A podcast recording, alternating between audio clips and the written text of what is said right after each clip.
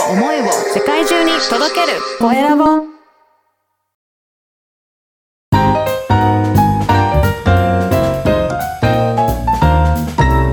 ポッドキャストの配信で人生が変わる。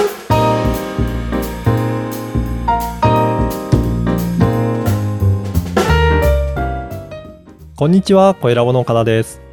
こんにちは山口智子です。岡田さん今日もよろしくお願いしますよろしくお願いします。えさて今日はこの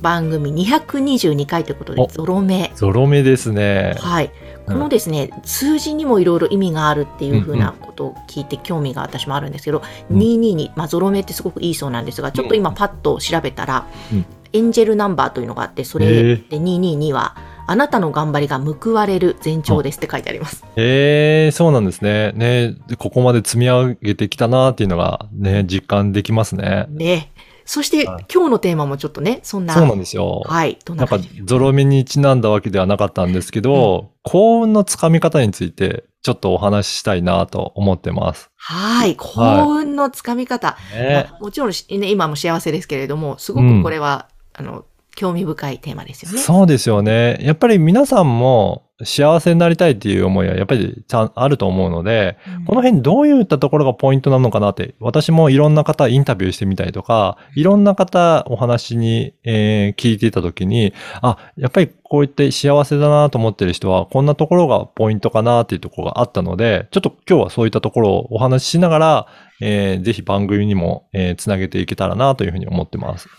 はい。そうか、岡田さん、いろんな方にインタビューする中で、やっぱ経営者の方に聞いていくから、割と共通点とか見つけて、はい。ね、あ、なんか面白いな、うん。それ本にしたら面白そうですね、また。そうですね。その、い経営者の方たち、やっぱりいろんなことをおっしゃいますけど、でもなんとなく似てる部分とか共通する部分もあるなっていうのは感じられますね。うん、で、そんな中でも、やっぱり、なんか幸運つかむとき、どういうふうにしてやってるのかなっていうときも、ちょっと今日はポイント3つ挙げてさせていただいたんですけど、はい。まず、一つ目が、他人を思いやるっていうことで、うん。やはり、こう自分が自分がっていう方ではなくて、他の人のことを結構皆さん思いやって、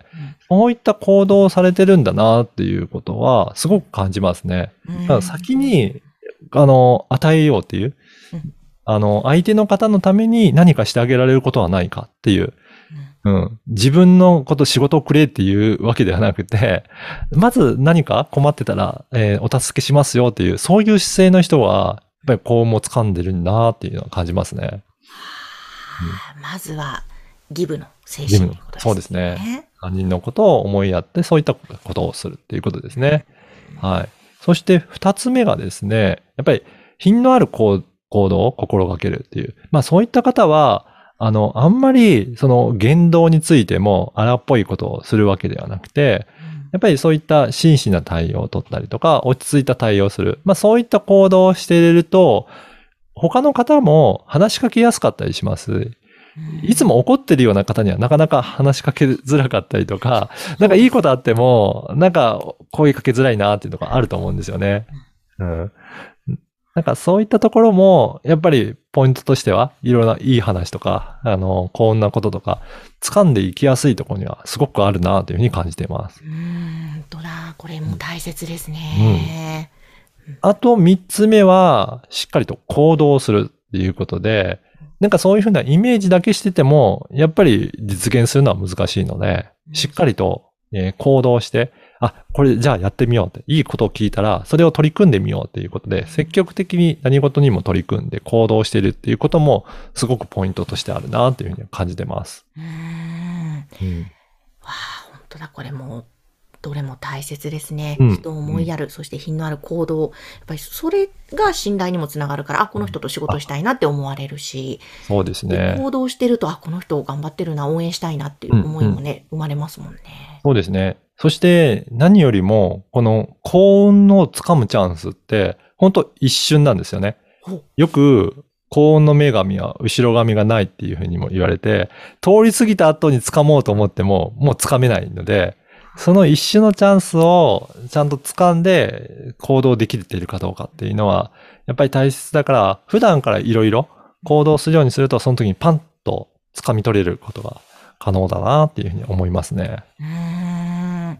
うん。いや、本当だ。でも、本当その、岡田さん、ポッドキャストの番組で、うんたくさんの経営者の方に聞くことで、うん。そうやって共通点を見出してっていう、やっぱりはいそのあたりも、本当番組配信してよかったことなのではないですか？そうですね。やっぱり、あの、いろんな方とお話しすることによって、そえーそれぞれの方の考え方も参考にすることができますし、何よりもその、新しい人と会うことって、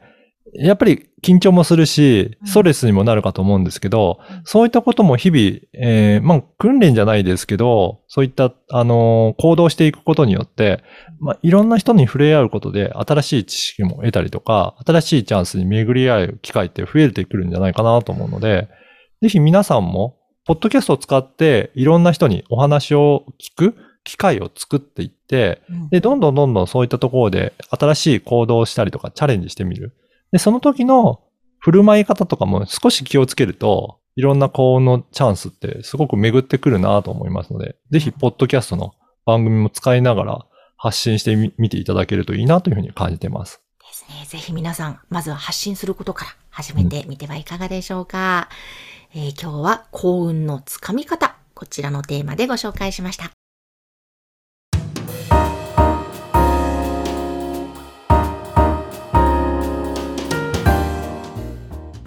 さて続いてはおすすめのポッドキャストのコーナーです。今日の番組は何でしょうか？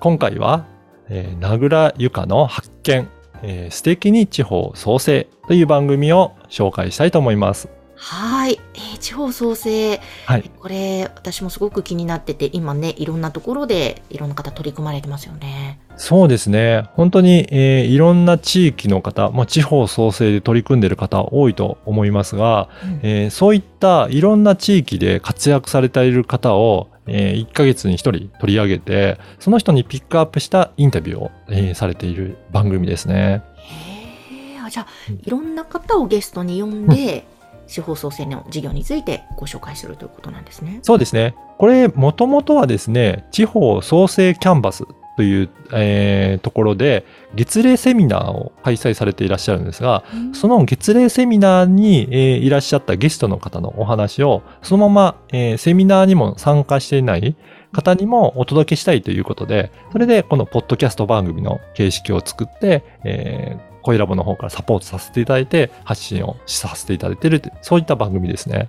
そうなんですね。いや、でも本当、今、地方ね、うんどんどん人口も少なくなって、でも、本当素晴らしい場所が日本にはたくさんあるから、うん。本当ね、そのまま、こう、過疎化するのではなくて、うん活性していくと、絶対にもっともっと日本も盛り上がるんじゃないかなと思うので、そうですね。ね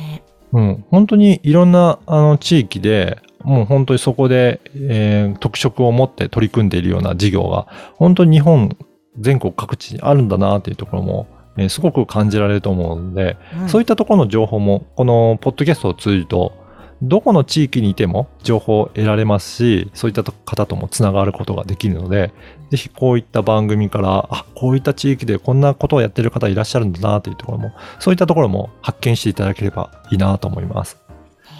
えーぜひ皆さん、まずは番組を聞いてみてください。えー今日は、名倉ゆかの発見、素敵に地方創生、こちらの番組をご紹介しました。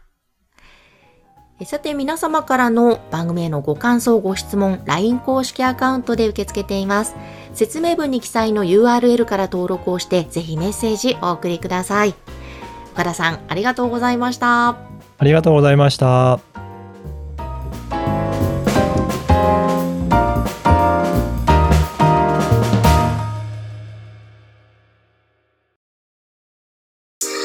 声を思いを世界中に届けるコエラボ